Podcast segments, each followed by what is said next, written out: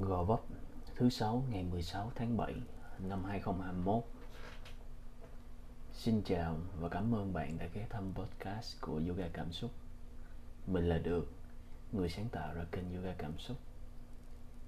Được đã hoạt động yoga được gần 10 năm Và sau khi đã trải nghiệm nhiều cung bậc cảm xúc với nghề Nay được quyết định chuyển sang làm podcast để chia sẻ những gì mình đã trải nghiệm được về cuộc sống mong muốn của được là sau khi bạn nghe được những chia sẻ, thì bạn sẽ có cách nhìn về cuộc sống tích cực hơn.